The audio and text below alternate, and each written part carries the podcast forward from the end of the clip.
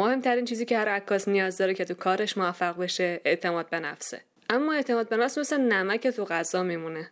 اگه کم بشه غذات بینمک میشه و هر لغمه که می‌خوری به این فکر می‌کنی که وای این غذا چقدر بیمزه است. و اگه زیاد بشه اون غذا قابل خوردن نیست. سلام من محشید مهاجر هستم و امروز می‌خوام باهاتون درباره اعتماد به نفس صحبت کنم.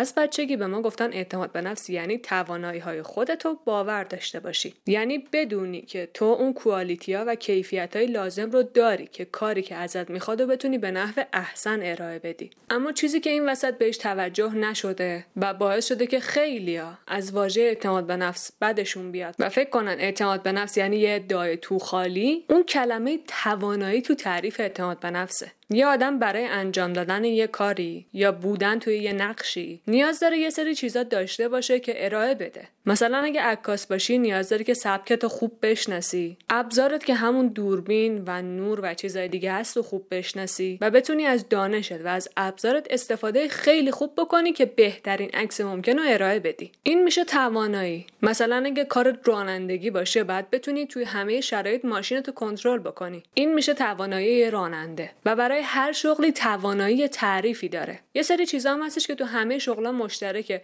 و همه باید بلدش باشن. به طور مثال توانایی حل مسئله است که بتونی مشکلاتی که به وجود میاد و خیلی خوب حل بکنی. یکی دیگر چیزهایی که همه نیاز دارن بلد باشن توانایی مذاکره است. در کنار مذاکره تو نیاز داری گوش دادن رو خیلی خوب بلد باشی. قطعا هر چقدر که سمتت بالاتر میره و شغلت مهمتر میشه توانایی های بیشتری نیاز داری. به طور مثال کسی که رئیس یه تیمه هر چندون تیم کوچیک باشه نیاز به توانایی های رهبری داره. یعنی باید بتونه اون تیم رو هدایت بکنه رهبریشون بکنه که به چیزی که می‌خواد برسه و در کنار اون بتونه با اعضای تیمش خوب ارتباط برقرار کنه. همه اینا تعریف های مختلف توانایی برای آدم های مختلفه.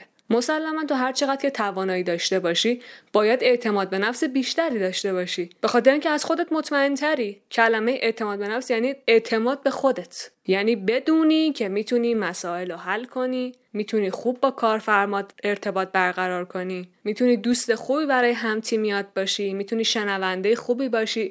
می‌تونی از ابزارت استفاده خیلی خوبی بکنی و همه اینا رو کنار هم دیگه جمع کنی تا نتیجه نهایی یه چیزی بشه که همه دوستش دارن و راضیان ازش. اما برداشت اشتباه خیلی اینه که اعتماد به نفس یعنی سر بالا و مغز خالی. یعنی بدون داشتن هیچ گونه توانایی تو فقط ادعا داشته باشی. نمی‌دونم چیا این وسط به ما اشتباه یاد دادن که ما فکر می‌کنیم اعتماد به نفس مساویه با ادعا. و برداشت خیلی اینه که هر چقدر ادعاشون بیشتر باشه به اصطلاح خودشون رو پرتر نشون بدن تواناییشون بالاتره اعتماد به نفسشون بالاتر در حالی که اصلا اینجوری نیستش. اعتماد به نفس به این معنیه که تو بدونی هر کاری از دستت بر بیاد و انجام میدی تا پروژه بعدی تا عکسای بعدیت بهتر از عکسای قبلیت بشه. یعنی فکر کنی چیکار می‌تونه بکنی؟ که عکست عکس خوبی در بیاد. چیکار می‌تونی بکنی که با کارفرمات ارتباط بهتری بگیری؟ چیکار می‌تونی بکنی که همتیمیت و کسایی که تو کار باشون ملاقات می‌کنی با تو همکاری بکنن؟ از کار کردن با تو خاطره خوشی براشون بمونه. و خلاصه به نظر من اعتماد به نفس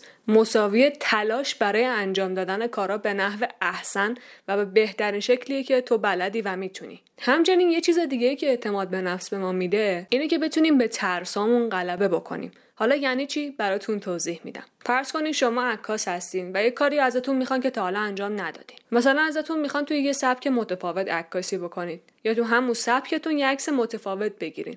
چیکار می‌کنین در مقابل این پیشنهاد؟ خیلی هم میگن نه. اما آدمی که به خودش اعتماد داره به تواناییش ایمان داره اون پروژه رو قبول می‌کنه و میره گوگل می‌کنه اولا راجع به اون سبک عکاسی می‌خونه و راجع به اون شکل عکس خاص. مطالعه می‌کنه اطلاعات جمع می‌کنه اگه چیزی لازمه یاد بگیره یاد می‌گیره و خودش آماده می‌کنه برای داشتن یه تجربه جدید کاری. البته اینو بگم که می‌دونم. این چیزی که دارم میگم قطعا چیز ساده ای نیستش. خودم من خب قبلا بهتون گفته بودم که من آموزش رسمی عکاسی ندیدم. هرچی بلدم از اینترنت و خوندن کتاب بلدم. اوایلش خیلی برای من سخت بود. پذیرفتن این ریسکا و انجام دادن چیزهایی که تا حالا انجامش ندادم.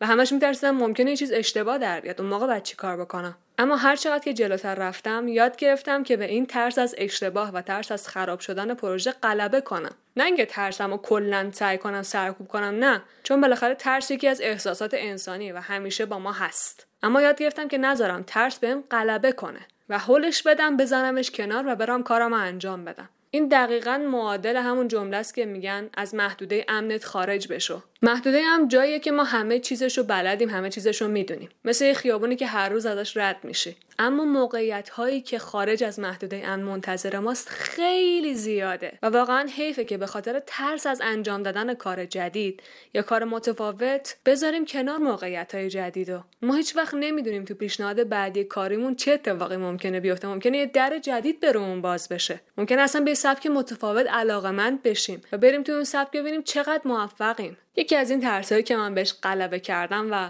خیلی خوشحالم که این کارو کردم ترس از عکاسی از غذا بود. من کار عکاسی و عکاسی فشن شروع کردم و فوق العاده دوستش داشتم و هنوزم دارم. البته الان گذاشتمش کنار به دلایلی که حالا بعدا شاید براتون توضیح بدم. اما اون زمانی که به من پیشنهاد عکاسی از کافه رستوران شد و عکاسی تبلیغاتی از غذا می‌خواستم انجام بدم خیلی میترسیدم چون که تا حالا این کار انجام نداده بودم. و اصلا فکر نمی کردم که ممکنه نتیجه کارم نتیجه قشنگ و خوبی بشه. من همونجا می‌تونستم بگم نه و اصلا اون کار رو انجام نمی‌دادم. اما یه صدایی تو ذهنم گفتش که نه برو انجامش بده. و من علا رقم این که میترسیدم از اینکه عکسم خراب بشه شروع کردم به عکاسی غذا و الان یک سال و نیم نزدیک دو ساله که به طور حرفه‌ای عکاسی غذا انجام میدم.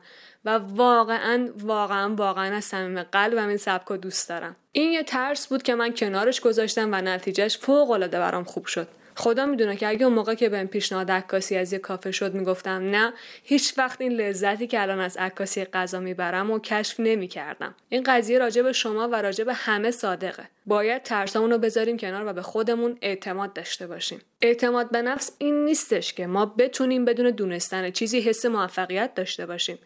اعتماد به نفس اینه که به تلاش خودمون برای بهتر شدن باور داشته باشیم. اینکه هر چقدر لازم باشه تلاش می‌کنیم برای بهتر بودن. خب اینم از اپیزود امروز. امیدوارم که این مطلب براتون الهام بخش بوده باشه و بتونید ترساتون رو راحت تر کنار بذارید. تا اپیزود بعدی روز و شبتون خوش.